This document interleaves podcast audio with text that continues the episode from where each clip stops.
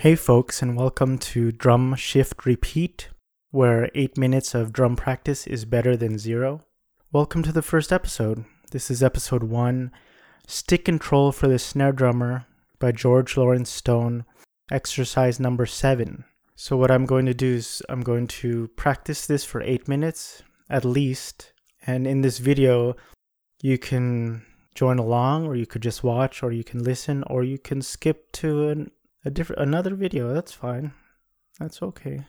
Just for sticks and giggles, I'm using Jack DeJohnette's Vic Firth sticks, and I'm using a Drumeo P4 practice pad designed by Pat Petrillo or Petrillo.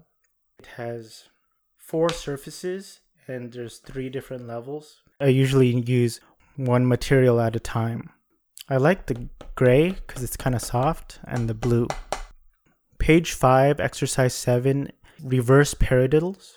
If you're beginning to drums, a basic paradiddle pattern is right, left, right, right, left, right, left, left. That's the basic pattern. Usually you accent the first beat. That's just basic. I mean, you can move the accent around, you can do all sorts of things. But today we're going to do the reverse paradiddle, which is right, right, left, right, left, left, right, left. I kind of wanted to say a quick note about strokes. For the beginners out there, just a quick note. There are four types of strokes. There's a full stroke where you start up high, you hit, and then you, you go back high again. That's full stroke. Then there's a downstroke where you start up high and then you end up low. Then the upstroke is you start low and you go up high. And then a tap is when you start low and you end low.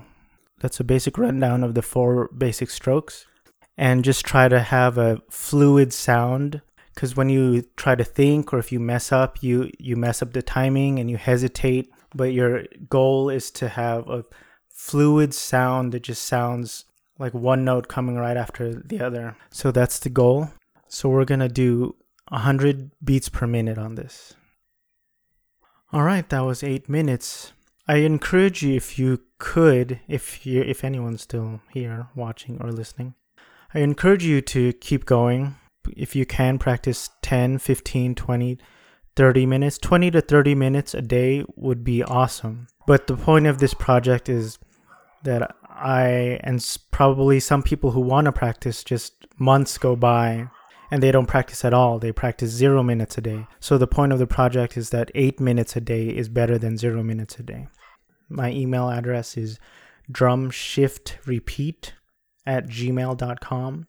That was good. I had eight minutes of practice in after months and possibly years of not practicing, and I hope to make this a, a recurring habit. Hopefully every day, but if not, just as often as possible. So thank you for watching. Thank you for listening. And I'll see you next time. Bye.